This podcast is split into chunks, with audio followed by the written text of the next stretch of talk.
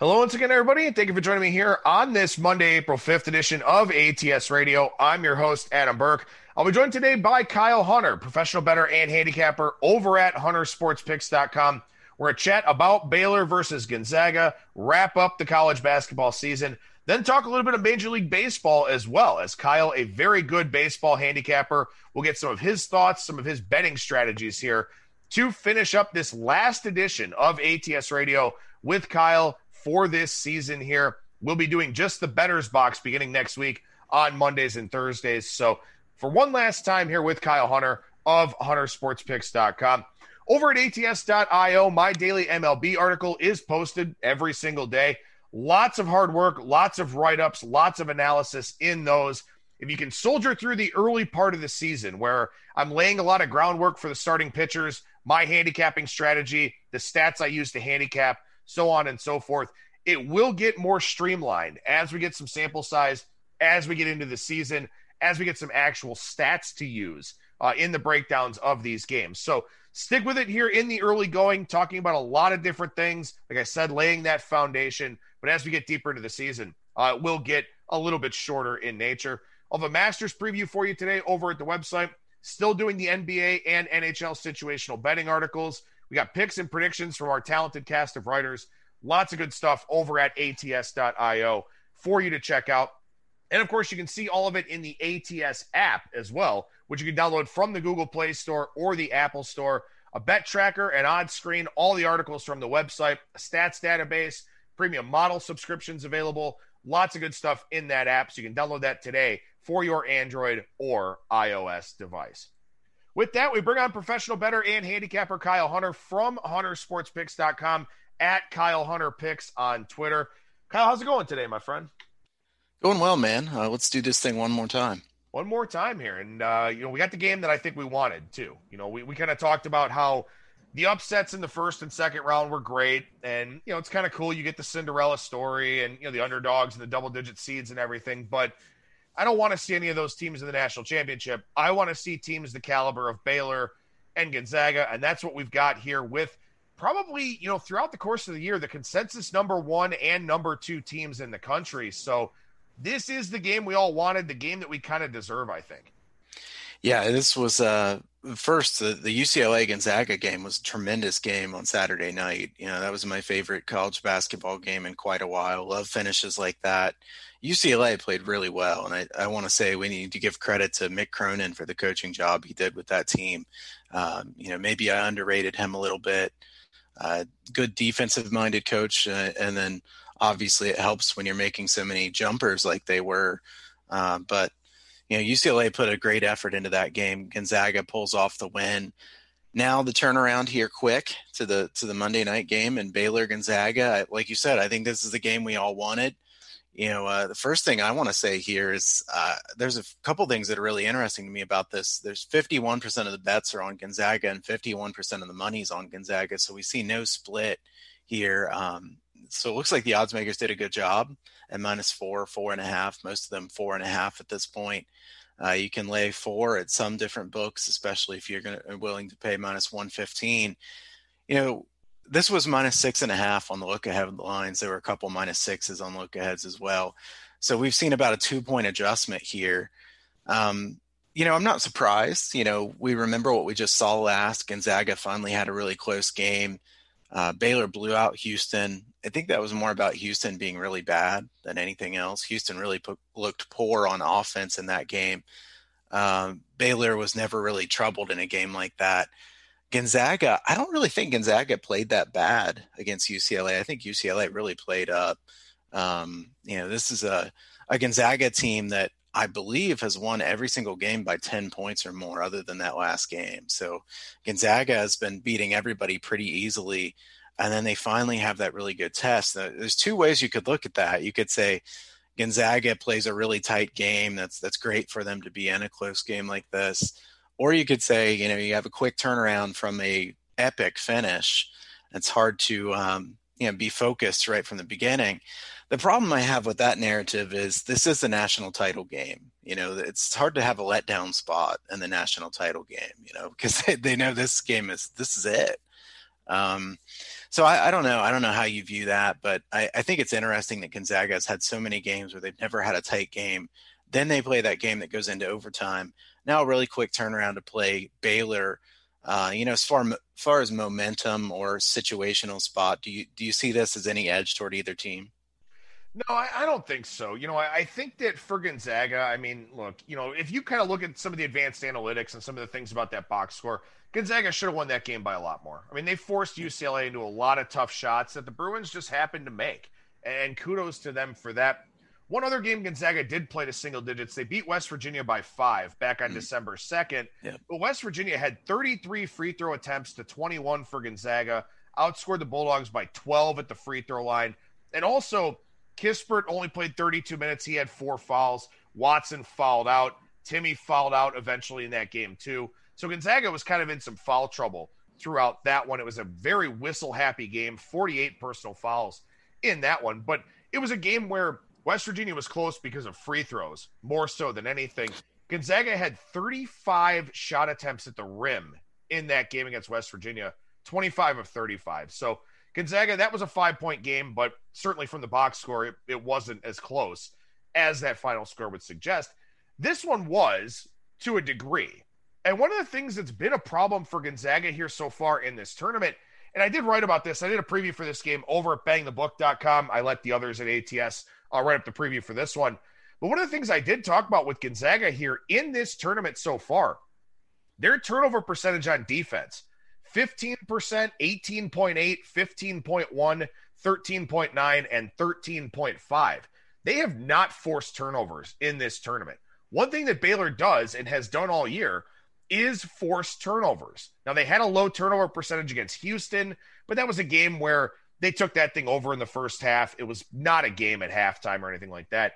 Baylor, 31.2%. That was the Hartford game. But then 21.8, 27.8 against Villanova. 21.9 and 18.8. That's the big question I have in this game here for Gonzaga. If they lose the turnover battle, and it does appear that they have the chance of doing that, how much does that negatively impact their ability not only to cover the spread, but to possibly win this game? We know they're very efficient on offense, but so is Baylor. So that's the big question that I have here tonight is does Gonzaga force some turnovers or are they able to maintain control of the basketball like they have in most of their games this season? Yeah, it's a good point, and I have some numbers on that one. Uh, Baylor's first in the nation in points per game off turnovers, 21.4 points per game off turnovers. Gonzaga only allows 10.2 points per game off their giveaways, which is in the 97th percentile in the country. I think there's a pretty significant um, caveat to that though is Gonzaga really does not face many teams who use ball pressure to the degree that Baylor does. You know, Gonzaga plays in the West Coast Conference where virtually no one, I mean, nobody presses and nobody even really plays the type of defense that Baylor does. Sometimes in past years, the way that Gonzaga has lost in the NCAA tournament has been because they do struggle with pressure um, you know, with with turnovers. And I don't think Gonzaga will force a lot of turnovers in this game. The question is, are they going to turn it over a lot? Suggs is a good ball handler.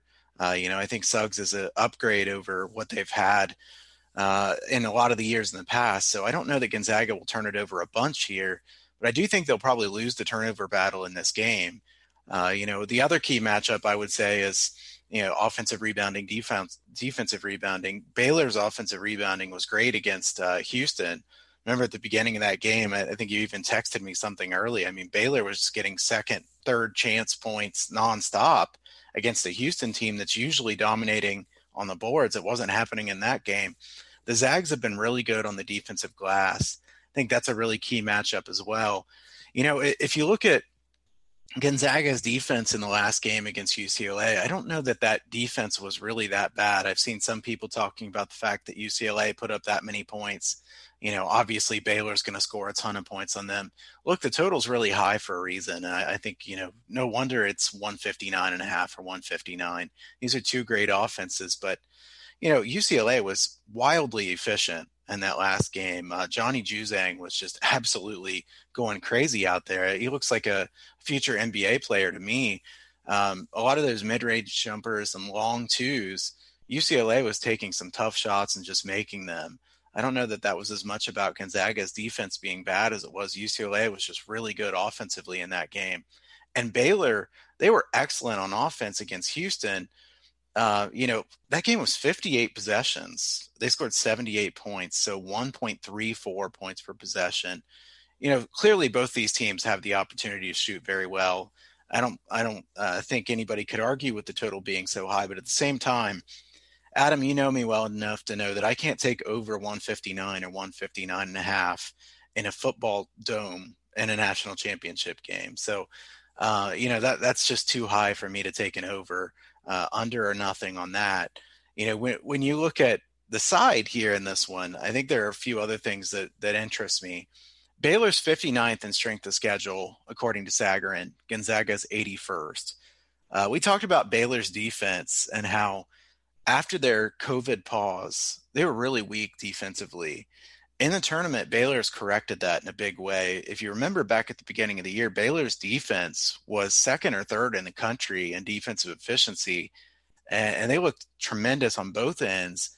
They look really good on defense again right now. So I think that if you look at the numbers now and say Baylor's the 27th best defense according to KenPom in adjusted efficiency, I think they're better than that. I really do. I think that's that's um, uh, a bit skewed of a stat because they, they played so poorly right off that COVID pause. You know, Gonzaga should be able to score here. And one concern I have for Baylor, Baylor, I've talked about it before. Baylor is not good in defending in the low post. They're not very good at defending within five feet of the hoop. Baylor ranks in the 38th percentile defending post up offense. Gonzaga is first in the nation.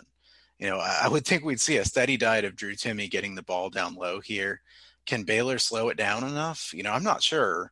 Uh, you know, I think that on the Baylor side, Baylor's been excellent also at contesting uh, jumpers. They've contested 57% of opponents' catch and shoot jumpers this year. Gonzaga has had only 29% of their catch and shoot jumpers contested, according to Synergy. That's fewest in the country. So I guess the question there, Adam, is is that more about Gonzaga's passing ability, which I think Gonzaga is the best passing team in the country. They really move the ball around really well. Is it more about that, or is it more about they haven't played defense as, as good as Baylor? I think there's some of both. I mean, Gonzaga is so good offensively; they're still going to get quite a few open jumpers, but you would think there'd be a few less open jumpers than they're at least used to, because 29% contested. You would think Baylor do a better job than that. So I think there's a few interesting matchups there, and and I know that I'm throwing out quite a few stats here for the listeners, but you know when there's one game like this, we try to go as in detail as we possibly can. Yeah, absolutely. I think there are a lot of good things here, a lot of matchups, and it's sort of you know kind of a discussion on what you value more. You know, I mean, do you value Baylor's turnover percentage? Okay, I get it, but at the same time, Gonzaga doesn't really turn the basketball over. Was that a byproduct, as you said, of playing in the West Coast Conference? A league that is well down the board. I think it was it was like 27th or something like that uh, of the conferences here in turnover percentage on defense. So they just don't 24th actually. They don't force a lot of turnovers. So is Gonzaga's low turnover rate a byproduct of that, or is it exactly what you said? They're such a phenomenal passing team that they can take care of the basketball. They have multiple ball handlers. Suggs is obviously the primary one, but you know, they don't throw possessions away. They know where everybody is. They play with great rhythm and flow and continuity on offense. So maybe Baylor doesn't force as many takeaways. And if Baylor has to play defense in the half court, well, they're outside the top 100 in both three point percentage defense and two point percentage defense. Their defense was propped up significantly by that turnover rate. If they don't force the turnovers in this game, does Gonzaga just get a lot of clean looks, a lot of the shots that they want to take? Then the question, of course, for Gonzaga is, you know, what do they do if Baylor is getting those extra possessions on the offensive glass? What happens in that situation? Are they able to play good post defense?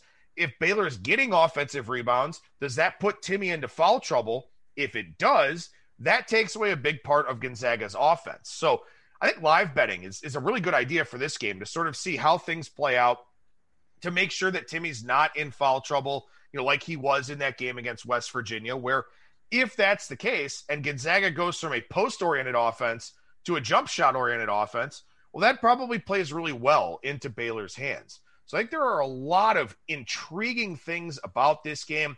As I said, it's the game I wanted to see. And the one thing I will say here with regards to the spread, and you kind of alluded to this already, this was six and a half based on all the look ahead lines. Haslametrics said, you know, look, I've got Gonzaga a seven point favorite over Baylor on a neutral. That was kind of the number we were looking at, anywhere from six to six and a half, possibly as high as seven. Okay, well, Baylor blows out Houston, who played in a horrific offensive conference. That's one thing I did get right on last week's show was Baylor minus the points. And shout out to our buddy Kiev O'Neill, who owes me not even just a beer, but probably a six pack with how that game went down with our side bet. But I think that was more about Houston. You know, I think that was a game that said a lot more about Houston than it said about Baylor. Well, Gonzaga plays UCLA to this three point game where UCLA goes 17 of 25 in the mid range to keep that game close, be in it, force overtime, of course. That's a massive outlier. Did what happened in the Final Four really necessitate a two point adjustment to this line? I don't think so. No, I don't. I don't think so either. And um, I think I'll have to bet at least something on Gonzaga in this game. I haven't decided exactly what how I will do it, whether it's going to be, you know, live bet or pregame, take the minus four and lay the minus one fifteen. Um, you know, I think Gonzaga has proven themselves time and time again this year, and I don't think they have as many weaknesses as does Baylor. Now, coaching matchup, let's just say um, Scott Drew versus Mark Few. I think Scott Drew, we've probably given him too hard of a time here in some of the past years, but Drew really turned around this program. I mean, uh, this program was in bad shape when he got there. So he's an excellent recruiter, obviously, a pretty good in game coach as well. I think Mark Few is probably a little bit better coach than is um, Scott Drew. But, uh, you know, I think it's a good co- coaching matchup, certainly. One other question I had for you, Adam, is I'm wondering what you think about the tempo of this game because we know what Gonzaga wants to do Gonzaga wants this thing to be 80 possessions. Does Baylor want to play really fast, or is Baylor going to try to slow this game down a little bit? I think it'll be in- really interesting to see because if I was Baylor, I don't think I want to play this game in transition nonstop. Baylor's transition defense isn't that great um, Baylor does too too much going after offensive rebounds and doesn't get back because of that. So, if if they continue to crash the offensive boards that much and not get their guards back, Gonzaga is going to beat them there. Uh, I think that Baylor would be wise to try to slow this game down a bit and win it with their defense, which has been very good here of late. I don't know. I'm wondering what you think about the tempo in this game. I know Gonzaga wants to play really fast uh, Baylor has played two of their last three games against Villanova and Houston to 57 and 58 possessions. I know that's partially uh, their opponent, but even their game against Arkansas was only 68 possessions, and Arkansas is just about as fast as Gonzaga. So I think Baylor looks like they've tried to slow things down a little bit. I'm kind of curious if you think does Baylor try to slow this one down or not? Yeah, I think it's a good question. I mean, I think you have to. I, I think if you're trying to beat uh, a Gonzaga offense in this game, I think you have to try to slow it down as much as possible. And something else that I was just looking at here, I was kind of running through some of the charts on Torvik's website. You know, we talked about it already, where Gonzaga shares the basketball really well. You know, I'm sure for you with a coaching background, you love watching this Gonzaga offense. Yeah. Just the way they share the ball, the way they get so many clean looks, the way they get the ball into the post, and all of that. And something for Baylor that I noticed here, and even in this NCAA tournament where Villanova's got a pretty high assist rate, but Gillespie is the facilitator on offense, he's got far and away the highest assist rate on that team, and he wasn't in that game. Wisconsin doesn't stand out in that department. Arkansas really doesn't. They they have a lot of guys that try to create their own shots. They don't really share the ball particularly well, and neither does Houston. Gonzaga does that. And so to me, if I'm looking at this game and I'm Scott Drew, I'm thinking about the pace we have to play at in the defensive half court is going to take a lot of energy for us. We don't see a lot of teams in the Big 12 that share the basketball well. One of the best teams that shared the basketball was Kansas State, and they sucked offensively. So I think Baylor's running around a lot in the defensive half court. So if I'm Scott Drew, I have no interest in playing a transition game against Gonzaga because we're going to burn a lot of energy on defense. So we're going to slow the game down on offense as much as we possibly can. So I think Baylor's game plan here is to try and play at a pretty slow pace in this game, try to kind of conserve their energy as much as they can for the offensive half court. And that's another reason why I kind of like Gonzaga here. I just I think that this style of play will make Baylor uncomfortable.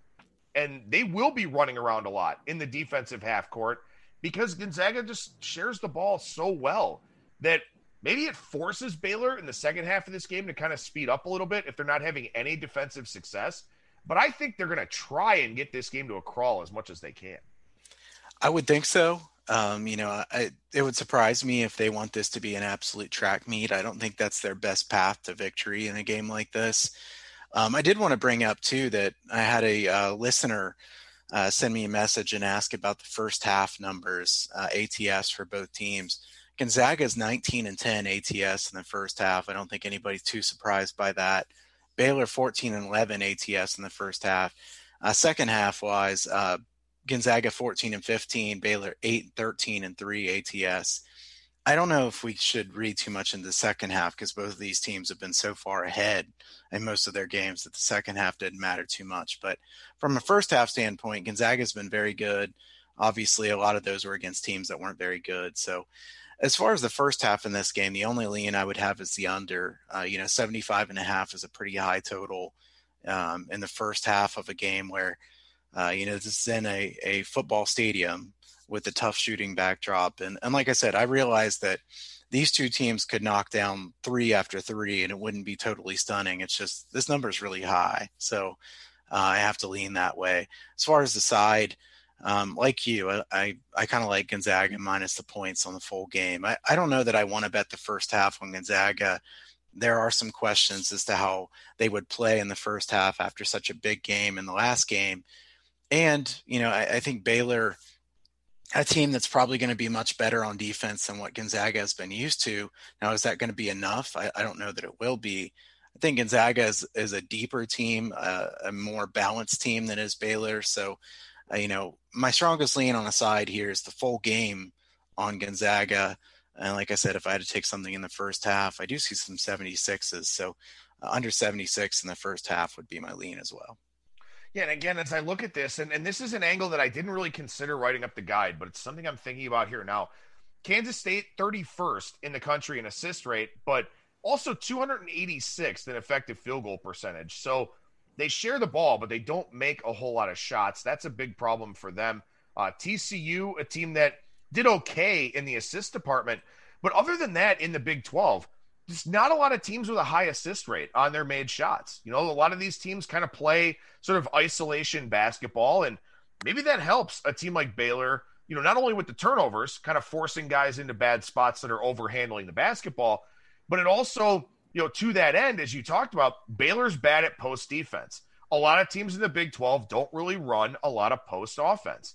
And one of the things that we've talked about a lot here throughout this NCAA tournament – and something I mentioned I will carry over into future tournaments is that teams that are made uncomfortable, teams that are taken out of their comfort zones, have really struggled in this tournament. And it was a big hallmark for a lot of the teams in the Big Ten. And one of the big reasons why most of them were out before the first weekend was even over. So I think that there's a very good chance that Gonzaga makes Baylor uncomfortable here makes Baylor play a style of basketball that they have not seen a whole lot and one that may fluster them a little bit on the defensive end where they have had their challenges here, not necessarily in this tournament, but they have had their challenges in the second half of the regular season. So for me, it is Gonzaga. You find the minus four, you pay the 115, you get the minus four and a half at reduced juice, something like that. That is the side I will have for this one. Not really looking too much at the total because we don't know what kind of foul fest we're going to get. We don't know how this game will be called and all of that. But I, I think that even though Baylor is as good of a team as they are, I think this is a pretty decent matchup for Gonzaga, all things considered. Yeah, I don't disagree. And like we said, you know, uh, a two point line adjustment at the end of the season is quite a bit. You know, it doesn't sound like a lot to people, but we've seen these teams that much throughout the course of the season. We kind of already knew what they were. Gonzaga plays one tight game, which probably shouldn't have been as close as it was, other than UCLA making a lot of contested long twos. I don't think we can adjust the line two points based on that. So uh, I'm going to go with Gonzaga as well here. Uh, I'll have at least some money on Gonzaga in this one, lean the under as well. So, um, you know, like I said, that's just a, a not a numbers play as much uh, uh, leaning to the under as as it is. You know, I know that this angle is done well in the long term. If you take a really high under in a neutral site game, uh, in an important game, the under's done very well. So it, it's not one that you can get excited to bet between these two because they're certainly capable of a 95 to 92 game. But this is a really high total. So um, I, I, lean that way and I like Gonzaga as well. Hopefully, we see that great game that everybody's predicting because, uh, you know, we've been talking about this game for a long time. You remember earlier in the season when they were supposed to play each other, and now we finally get to see it. Yeah, no, absolutely. That's an excellent point. I forgot they were supposed to play each other. So, yeah, looking forward to this one tonight to be sure. And, uh, you know, as I just mentioned, going to try to look at these angles a lot more for upcoming NCAA tournaments of, you know, teams having to play a style that they don't see in conference play. And I've talked about how one of the things that I've hypothesized here about the Pac 12 is that that conference had success because there are a lot of different styles of play in that league. You know, you see a zone from Washington, you see teams that kind of push the tempo like the Arizona schools. You see teams that really slow it to a crawl like UCLA. You see teams that have a lot of post height like USC. You see a lot of different things in the Pac 12. In the Big Ten, a lot of boilerplate teams where it's really a question of talent. A lot of them play kind of similar styles and all of that. So you get the NCAA tournament and maybe you don't match up as well, or it's something you haven't seen and you don't adjust well enough in that one and done format. So even though it was a weird, unconventional Indianapolis bubble tournament, there are some things that I've kind of pulled out of it uh, for some of these future NCAA tournaments. Kyle, what about you? Is there something you're taking away from this year's NCAA tournament specifically that you're going to try and keep in mind more in the future?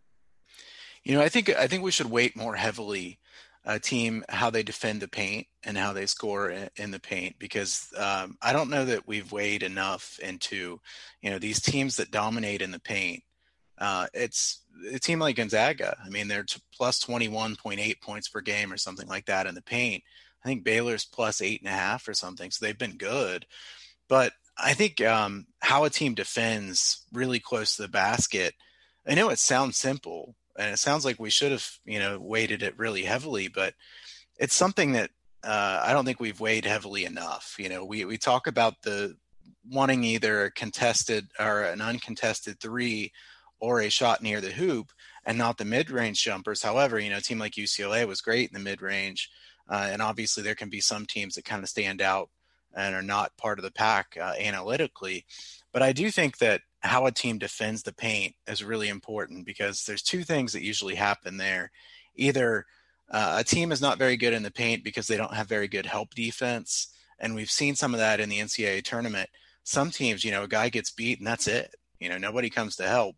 That, that's really frustrating if you're watching, especially as somebody who's tried to, to coach some in the past. Uh, you know, it's frustrating to just watch a guy just get to the hoop and nobody stops the ball on the other side, the other thing that makes your paint defense bad is when you give up a ton of second chance points. And I've talked about that before. I still think that rebounding margin is extremely important. I think that looking at how a team does in the rebounding margin and how a team defends inside the paint is really important.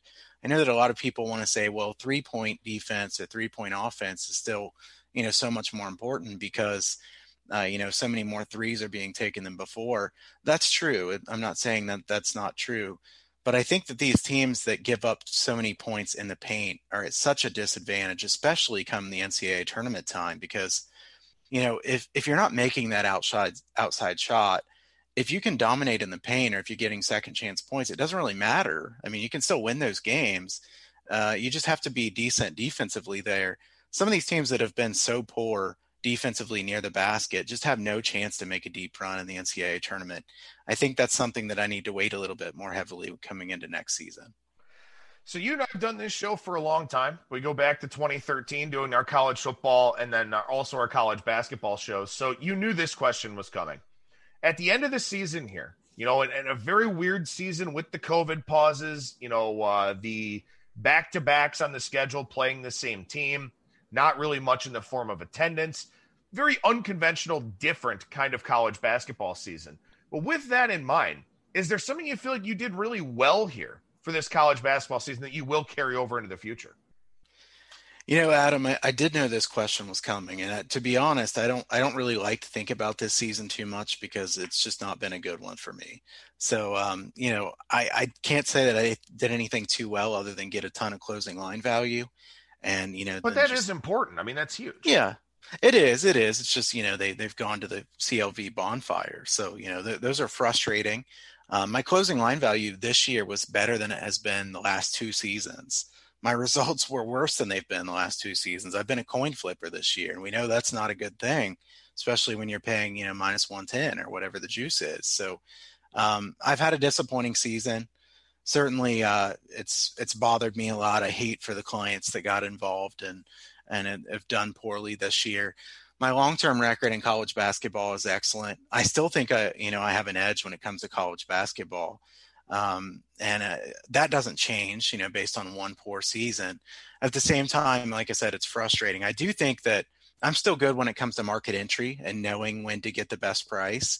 Know, I feel like that's a strength of mine across the board from sport to sport is knowing the market and knowing what the what side somebody's going to want to bet or knowing what total, you know, somebody's going to want to bet the under here, somebody's going to want to bet the over, so I want to grab it at a certain time. I think that's probably my biggest strength um, and it's continued to be that way this year. Like I said, unfortunately, that hasn't mattered in the results, and that's that's what matters to most people in the end. Uh, you know, we know that the process is important, and if you're getting that CLV in the long term, it's going to be better. But still sucks for the people that were on board, and I do apologize for that. I, I, I hate that. And Adam, you know me well enough to know that you know I've had quite a few long nights thinking about this and being pissed off about the fact that I didn't do better. But with that being said, having all that closing line value, do you wish you would have bet more? Because obviously you had a good feel on the market. You know, you the way that you were rating your teams was good. You know, because when you get closing line value and you kind of have that wisdom of crowds methodology and all that here with the betting market, you, know, you were getting line equity. You were getting line value. And it didn't play out the way that you had hoped. And, and that's the variance element, you know, of betting on sports. But do you wish maybe you would have bet more well, I mean, more, I, yeah, by I that I mean more games, not more money per. game. I was going to say, I, I, for a second, I was like, "Well, no, they lost." Yeah, so no, I, I so no, not as far as the game, but yeah, if you if you look at my um, you know, my leans that didn't become plays, I should have bet more games this year. And the biggest time that I need to bet more games is early in the season. So, one thing I'm going to change for future seasons is, and you know, people who are listening to this should know that come next year, when I'm betting college basketball, I'm going to bet a lot of games in November and December, and then I'm going to back off the volume, uh, the volume later in the season. Uh, in general, I think November and December, I just crushed it in closing line value, and I did okay results wise then. Uh, you know, I had a bad January and February. It seems like that's that's how I've been for several years in a row, and then March was just you know okay, but I find that my closing line value is so big early in the season, and I've had a lot of leans that I didn't play that I would have really done extremely well at the beginning of the season. So, yes, I think I probably should have bet more games. We've talked about this before that part of the reason I don't bet more games is because I am, you know, releasing these to a lot of clients who, if I go, uh, you know, two and 12 in a day with 14 plays, these guys uh, they can't handle that you know and, and if i can and i say you know i'm going to move on you know go the next day you know bankroll whether you have to re-up or whether you just you know you've done well enough with uh, your bankroll that you're still able to keep going uh, i think it's important that you know people realize that everybody's going to hit some of those stretches you know i hit more of these this year than i would have wanted by far and more than i would have expected but I do think that I should have played more games. I, I, think that in the long run, people who have an edge that bet quite a few games are likely to be the ones that do the best in college basketball. There's just so many games, so many under the radar games that I do think that's the best way to go about this. I don't like the theory that, you know, you just try to pick one game.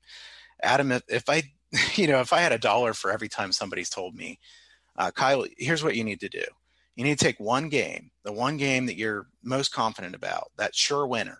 Just take that one game.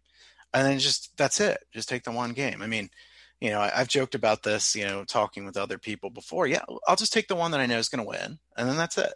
You know, I mean, it's it sounds so easy, right? But it's not. You know, it's that's not the way it goes. And I don't think that you know trying to pick one or two or three games is necessarily going to be better in the long run. In fact, I think when you have an edge, betting more games would would make more sense. But as far as the biggest change I think I should make, I think I should bet a lot more games very early in the season and then um, back off on my volume in the middle and end of the season. See, and, and that's such an interesting and, and, challenging dynamic too, because college football is going on and, the NFL. And, and, the NFL is a market that I'm not going to say it handicaps itself because it's, it's really not that simplistic of a process. But, you know, relative to the time you spend on college football and, and college basketball, the NFL is is certainly nominal. But also, like in November, you've got all this shit going on. I mean, you've I know that you you occasionally throw out an NHL play. You've got the NBA sometimes too, but you know, college football season is is still going on. And and as we know, in this business, if you're a multi-sport handicapper, college football and NFL are like way up at the top of the board, and then everything else in terms of interest level, in terms of action, handle, all that kind of thing it's all about football in this business when it's football season. And so that's a very difficult thing too of, you know, kind of weighing that balance. But at the same time, if November college basketball is where you're getting line value November and December, then that is absolutely something you need to focus on more. And it's easier said than done, certainly with everything else that's going on. But that's the big thing here. And, and we joke about this, and I talked about it a lot, you know, up until the pandemic actually did stop all the sports. I just wanted two weeks of no sports, yeah. just not having to give a shit about sport because it will burn you out. There is no break, there is no downtime. And, you know, especially for me as somebody who does baseball the way that I do and covering everything out, golf and NASCAR and all this other shit, there, there is no break.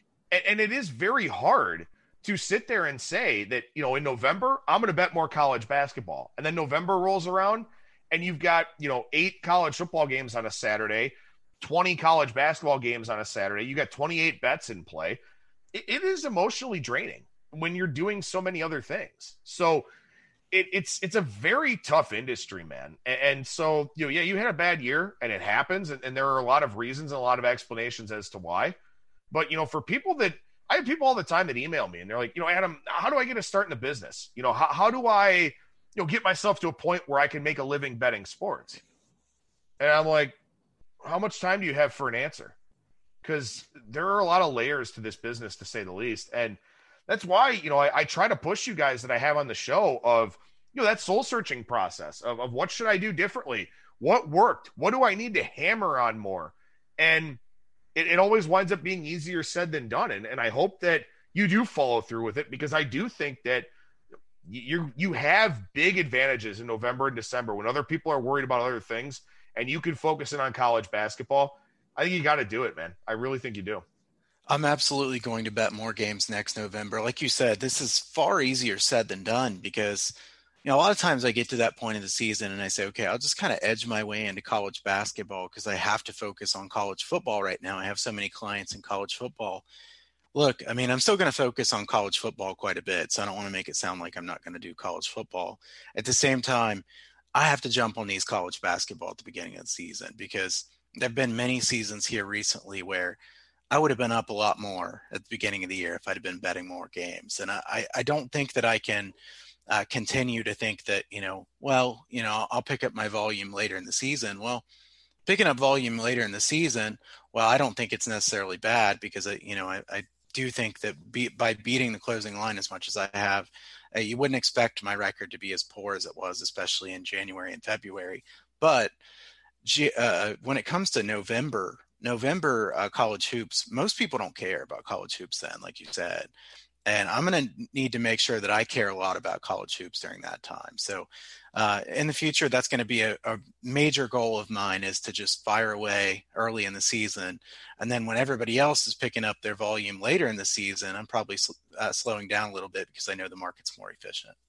Yeah, I think that makes sense. And obviously, this year, I think you probably would have attacked November college basketball more, but like we didn't even know if there was going to be a season. Yeah or, or who was, going to play yeah. or or anything like that. So look, man, every every year is unique, and obviously this season had a lot more challenges than than any other season in in our lifetimes. But you know, again, I mean, I, I think that you know, we, we've we've all kind of found out a lot of things about ourselves, about you know not only how we conduct ourselves professionally but also personally uh, over this last year, and you know wh- whatever changes you can make for the better in, in, any you know aspect of your life, I think makes sense. And and for you, if you can attack something where you feel like you do have that edge, and you know get some of that swagger back a little bit coming off the tough year, I think it's absolutely something that you definitely have to take a look at as I said, not much downtime, but I guess things do kind of slow down for you a little bit here uh, with the Major League Baseball season. You're a very solid baseball handicapper. Once again, you look a lot at totals, as you tend to do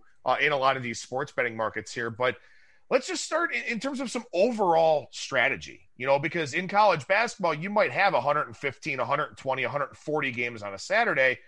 In baseball, you've got up to 15. I mean, that's the max unless you get a doubleheader or something like that. So, you know, do you, do you look to carry kind of a lower volume approach? Are you looking to play any edge that you have? How's that sort of play out for you with Major League Baseball?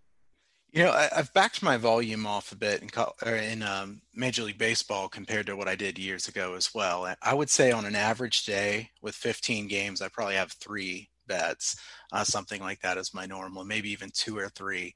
Uh, the games, uh, if I really like them, four or five, uh, I don't think I ever have more than five bets in a day nowadays. Uh, you know, in in Major League Baseball, I do want to say too, as far as my strategy in Major League Baseball, I actually have done really well on sides in Major League Baseball.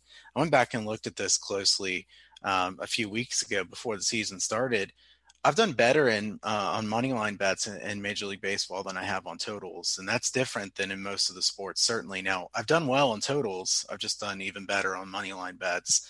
Uh, I think that uh, moneyline sport is far different to handicap than a spread sport. Um, Adam, you know this with the Major League Baseball and, and hockey and things like that. It's far different because there's only going to be so many runs or so many goals. You know, it's not like uh, you know there's three point shots and two point shots and things like that.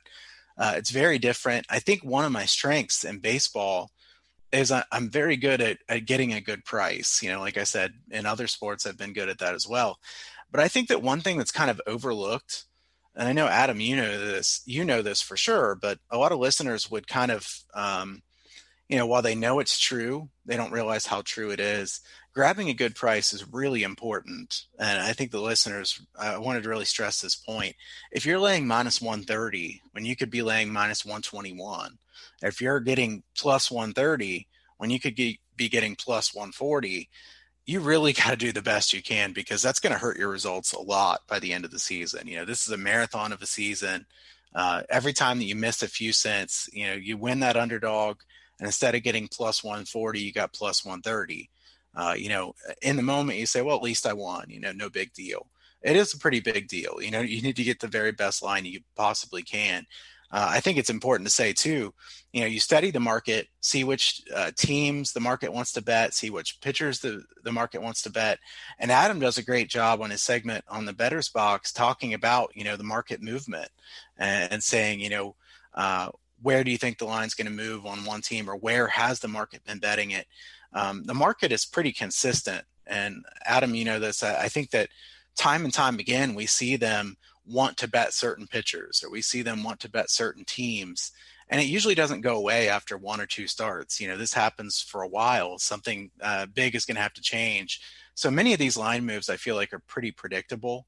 I think it's important for people to to know that uh, you know getting the best price in major league baseball is is supremely important because um, you know some people might think well you know the spread sports it's more important because you know, if you get a minus four in basketball instead of minus five, you know, that could make the difference, you know, based on it being a point difference. Sure it can, but in a money line sport, it's it's more important than most people think as well. Because like I said, if you take a loss at minus 130 when you should have taken a loss at minus 121, that's going to add up a lot in the long run. The same way when it comes to a, to an underdog. Uh, so I think that's really important to start with. And I, I'll say uh, my my method of going about uh, Major League Baseball is I try to use a combination of situational spots, traditional numbers, advanced metrics to make my MLB plays. And I'll say right from the top, I don't know these players as well as Adam does. I, I don't think hardly anybody knows uh, these baseball players as well as Adam does. And Adam is a fantastic uh, MLB resource. So, you know, reading his daily content and listening to the Bettor's Box certainly very important. I think that you can learn a lot from that. I don't know the players as well as Adam does. What I try to do here is I look for pitcher home road splits, day and night splits, first half, second half splits. Uh, that's what I mean as far as traditional numbers. In the advanced metrics, Adam talks a lot about those. I do look at those a lot more than I did a few years ago. Um, I also look at umpire data a lot, weather. I think that's really important as well because you can beat the closing line pretty easily uh, with weather by looking at the forecast and knowing, you know, winds are blowing out here, they're blowing in at this place. But I did want to say that I think as far as those traditional stats, and I'll see what Adam thinks on this one as well. Uh, the home road splits, as far as starting pitchers, are well known. They're well documented. But I think it's important to point out that some pitchers are no good at the beginning of the season and are much stronger in the second half. And you have other guys who are very good in the month of April, and by the time September rolls around, they stink. And it's pretty consistent on some of those guys. And I don't think the first half, second half splits uh, have been talked about as much or as are as well known. So I think that gives them more value as far as a bettor. Yeah, I think all that stuff is is pretty accurate. The one thing that I don't really look at too much, I don't look too much at umpires, but I have been trying to look a little bit more at the weather stuff, especially you know, with what we're seeing here as far as the baseball goes so far. And, you know, last year the season only really played in warmer weather. So, you know, things a little bit skewed from that. But yeah, I mean, there are a lot of layers to a baseball handicap. And and I think watching the market is a really important one. And, you know, you and I were talking today before we started recording that, you know, so far I've had basically negative closing line value on just about all the plays that I've made, which is not at all the case. I mean, last year you know, I, I, won more games than I lost. I was down a little bit from the juice and, and some of the things like that, but had good closing line value. And, you know, it, it's always interesting to kind of pick up on who the market will like, who the market won't like. Generally speaking, that's a strength for me. So far this year, I haven't really picked up on it too well. I think part of it is because a lot of people aren't even using this 2020 season that we just saw. But something else about the Major League Baseball market is that you know, you get a lot of arbitrage. You get a lot of middling where big groups, syndicate groups, deep pocketed groups, all of that are just they're betting one side to come back and play the other side. And they're basically free rolling Major League Baseball, grabbing their 10, 12 cent middle, whatever it is, you know, and just kind of aggregating their bankroll that way, betting large amounts of dollars on this across multiple accounts or multiple sports books, whatever else. So you will see a lot of different waves of market movement. You'll see a wave on the overnights. You'll see a wave in the morning after the previous day's games have been kind of analyzed and tracked by all the metric sites and all of that. You'll see line moves when the lineup comes out. Then you'll also see line moves that are obvious buyback situations where people are just kind of arbitraging and scraping the market and just sort of playing it that way. But like you said, it's so much different from a spread market where a spread might move a point here and there, you know, something like that over the course of the week or over the course of the afternoon. But in baseball, it's like a living organism. It's just always in some sort of state of flux. So market entry is really important. And, and for me, you know, producing a gigantic article every day, I submit the plays when I submit the article, you know, for transparency and tracking purposes and all of that. But if you are able to watch the market throughout the course of the day, it moves up and down quite a bit. And if you've got a target price in mind, there's a good chance you're going to get there with it. Yeah, yeah, I think, um, yeah, for you writing the article and putting him out at that time, it's a little bit more difficult to to you know necessarily get the very best of the number, and I, th- I think you understand that, and people who are reading that understand that, but you know, um, somebody that knows baseball as well as you do, uh, it's really helpful to people. And I don't think I'd be too concerned if I were you, just based on a small sample size, uh, not beating the closing line, because you know we're only this far into the season. I, I imagine that will change around, but um, I did want to say, as far as the umpire data, real quick. Uh, these guys have a lot of control over the game, the home plate umpire. Uh, I think it is pretty important. I, I, have a database of all the umpires, you know, their strikeout to walk rate, strikes called over the past six years. I do want to say real quick because people have asked me uh, over under umpires. There are a couple guys you don't want any part of if you want an over, and that's Miller and Eddings. Those two are absolute under machines. Um, you know, every time Miller's behind home plate, every time Eddings is behind home plate, one of my first leans that I write down is always the under. You know, I don't always play it, but I at least have to look at it. And then um, as far as an over umpire, Marquez is a great example. Um, you know, really small strike zone does not um, does not punch out very many people. A lot of walks with him. Uh, Swish Analytics is a good site for that. You know, you can look at umpire factors, park factors, things like that. So, for listeners that want to look into that a little bit more, I recommend that site.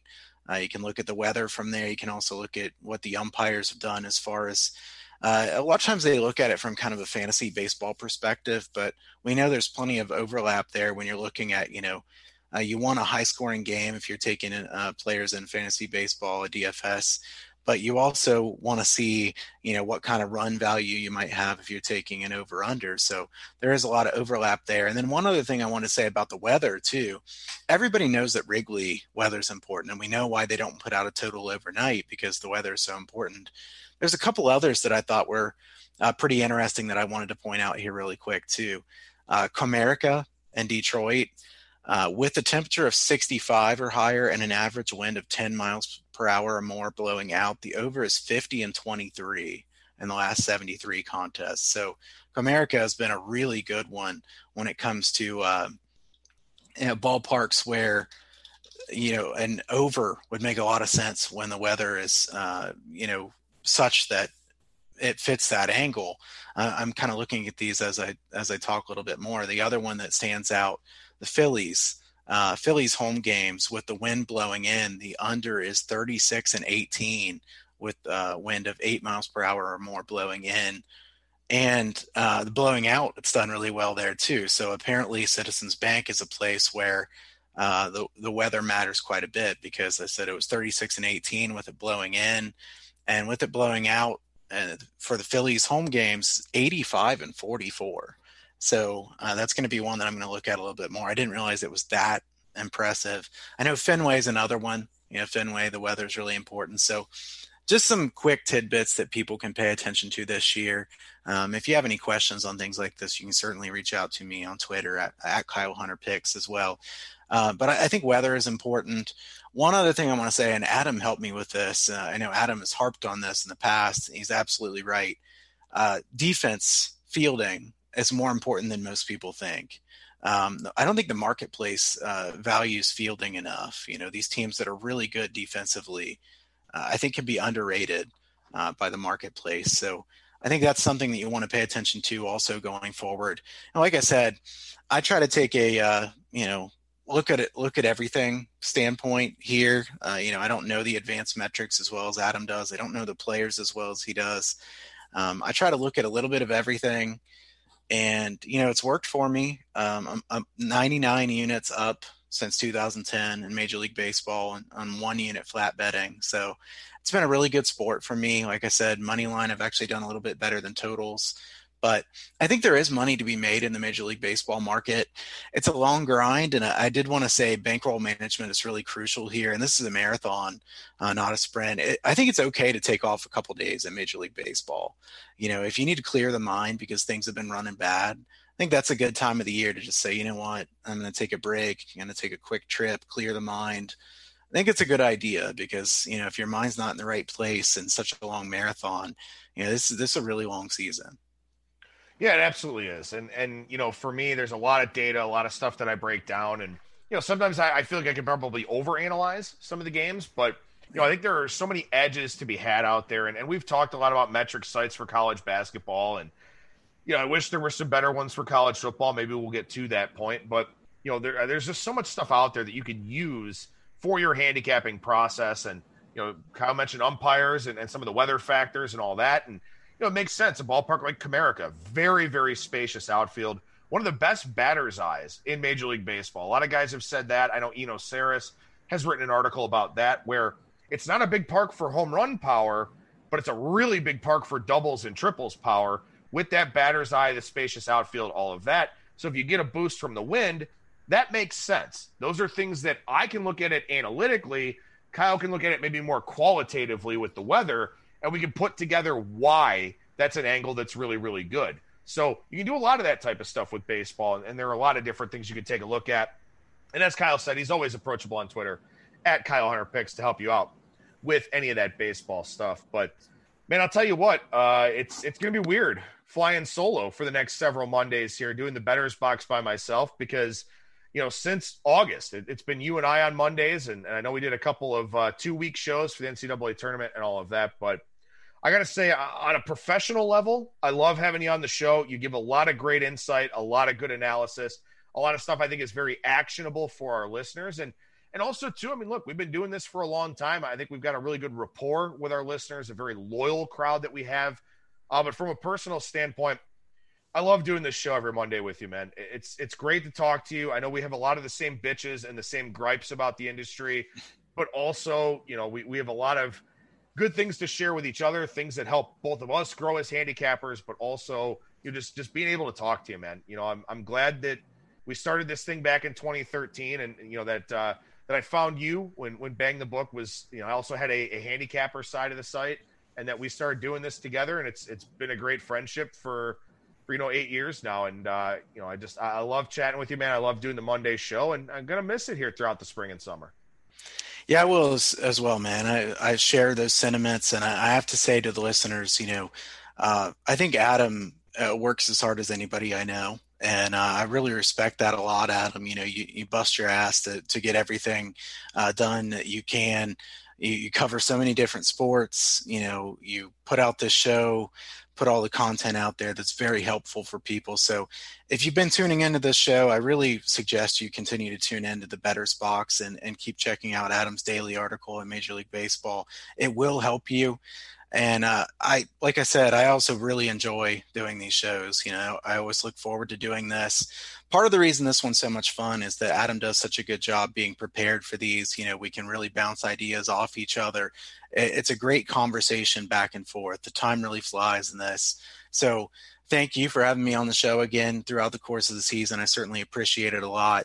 Um, also, thank you to the listeners uh, the show. I know there's a lot of loyal listeners, like you said, a lot of great people who I've really loved getting the chance to interact with. Uh, you know, get a chance to interact with quite a few of them. I am approachable, like you said. Um, if you want to reach out to me at Kyle Hunter Picks, Kyle at HunterSportsPicks.com is the email. And again, yeah, man, uh, eight years. It's hard to believe it's been that long, you know. But then I think back, you know, when we first were talking yeah, my my son wasn't even born yet, and he's seven now. You know, and it's it's it's hard to believe it's been that long, but I guess it has to have been. You know, we've covered this for quite a while, and you know, I appreciate you a lot, and uh, my the fact that you do such great work. You know, like I said, I really respect your work a lot. I have a lot of fun chatting with you, and you know, our friendship is important to me as well. So I appreciate this, and uh, you know, let's let's look forward to uh, next football season, and uh, you know, good luck to you in the in the Major League Baseball season, and I hope everybody continues to tune in.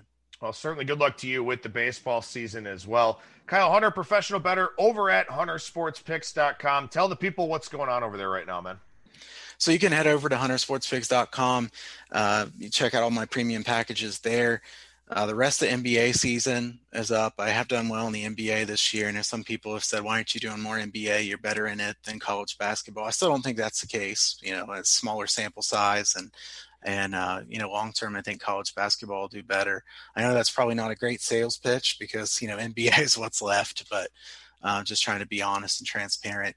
You know, uh, up 99 units, flat betting, like I said, one unit per game uh, since 2010 in Major League Baseball. You can mention ATS Radio. I did a newsletter special, uh, 399 bucks for early bird. That's through April 8th. You can reach out to me at Kyle Hunter Picks on Twitter and Kyle at HunterSportsPicks.com. Yeah, make sure you follow Kyle on Twitter again at Kyle Hunter Picks. And like I said, man, it's a treat. I love it every Monday. I'll miss it, but you know what? I think it's probably good for you to take a little bit of a step back here as well, and you know, do the family thing as the weather gets better, and have a little bit more time for all those kinds of things. So, always appreciate you, man. Always appreciate your insights on the show. Thank you so much for joining me, and uh, talk to you again soon. I appreciate it, my friend. Thanks. There you go. There's Kyle Hunter once again at Kyle Hunter Picks on Twitter. HunterSportsPicks.com is the website. Coming up on Tuesday, Brian Blessing will join me. We'll chat about the Masters. Also, take a look at NASCAR at Martinsville maybe some NHL stuff. Who knows? We'll see how long we spend uh, on the Masters, which will, of course, will be the highlight of that Tuesday segment. Thursday, the Bettor's Box, and then going forward, Monday, Tuesday, Thursday with ATS Radio. Monday, Thursday, the Bettor's Box. Tuesday, Brian Blessing, because we talk golf and NASCAR and some of those other markets. That'll do it for me. Thank you so much for listening, everybody. And I will talk to you again tomorrow.